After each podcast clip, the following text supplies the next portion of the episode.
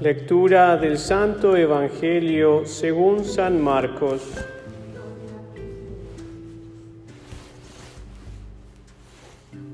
En aquel tiempo llegaron la madre de Jesús y sus hermanos y desde fuera le mandaron llamar.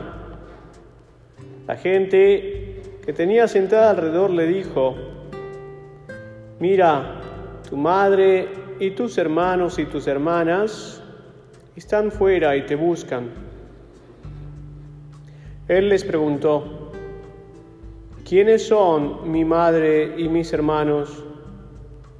Y mirando a los que estaban sentados alrededor, dijo, estos son mi madre y mis hermanos.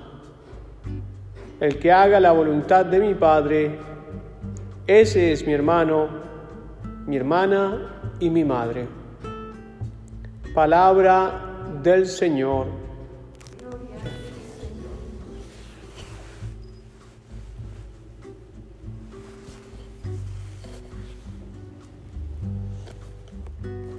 Muchas veces este pasaje es utilizado por los hermanos eh, separados, los cristianos, los protestantes, para decir que María no era virgen, sino que había tenido más hijos.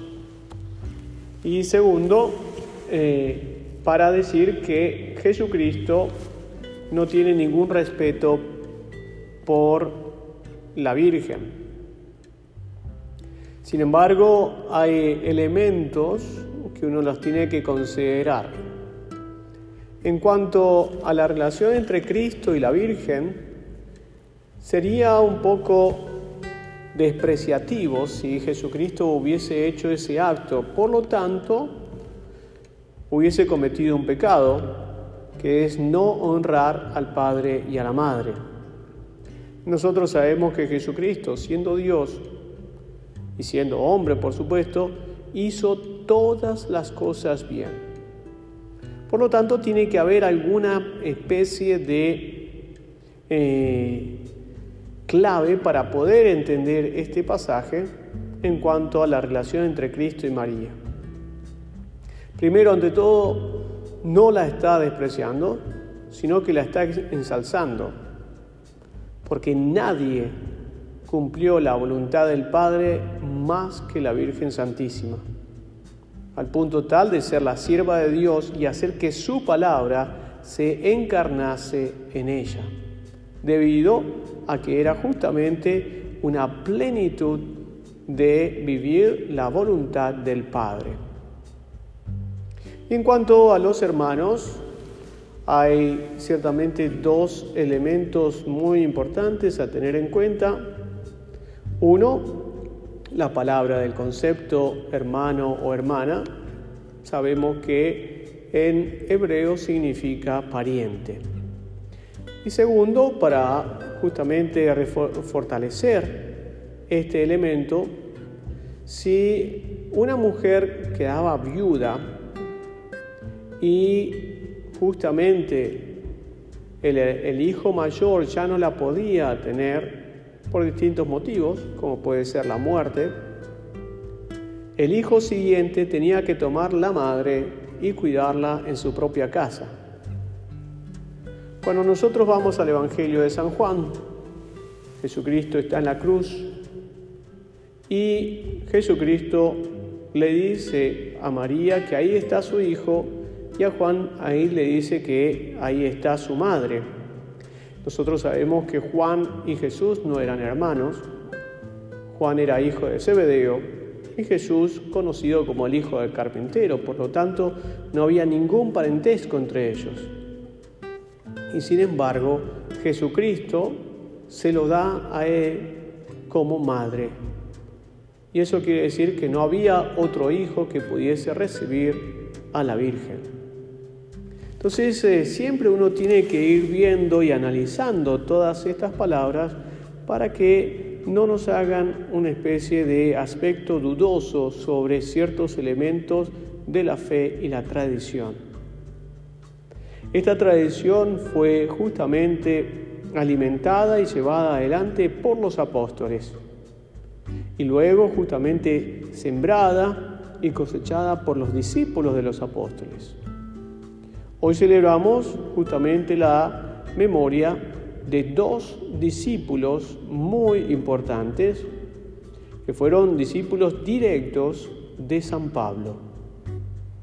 Y estos discípulos directos de San Pablo, que tuvieron la gracia de escucharlo, de seguirlo y de ser amigos justamente de los secretos más grandes que Dios le había revelado a San Pablo y que San Pablo los compartió con ellos.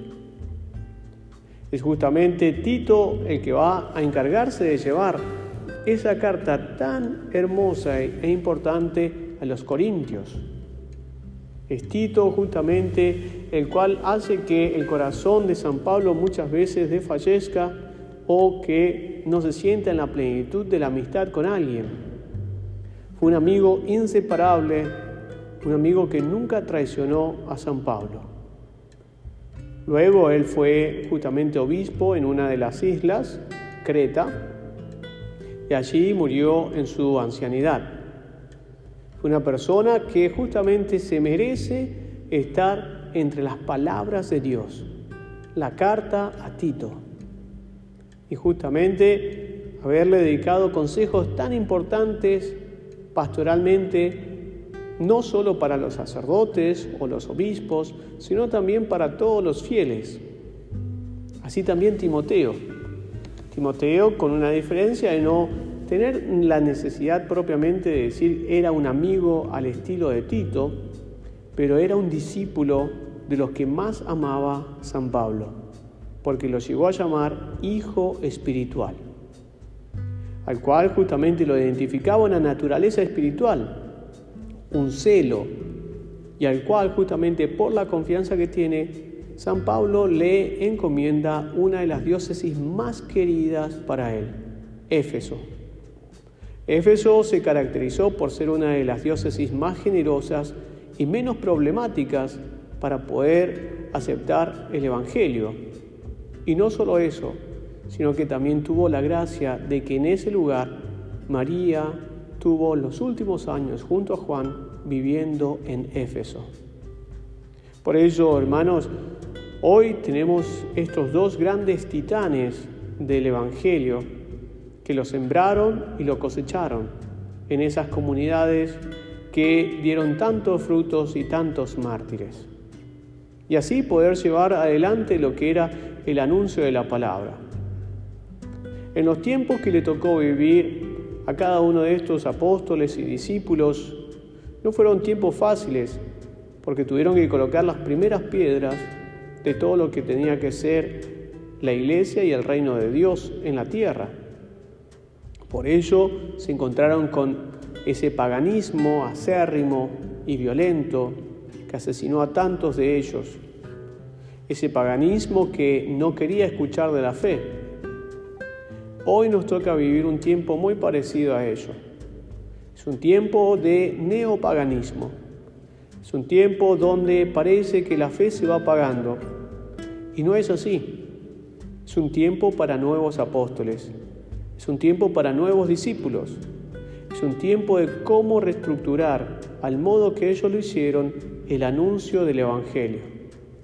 Por eso, queridos hermanos, así como hemos tenido esos grandes apóstoles, siempre recordemos también la memoria de los discípulos que hemos tenido en estos tiempos que han sido nuestros pastores, como el Padre Juan, como tantos otros, como aquellos que ahora queremos contactar en la misión de Tumaco, como el Padre Daniel y muchos otros que buscaremos justamente que en la unidad de la caridad y en la generosidad que nos enseñan los evangelios podamos ayudarnos los unos a los otros. Que San Timoteo y Tito nos ayuden justamente a ser apóstoles y como la Virgen a llevar siempre en nuestra vida el cumplimiento fiel de la voluntad del Padre.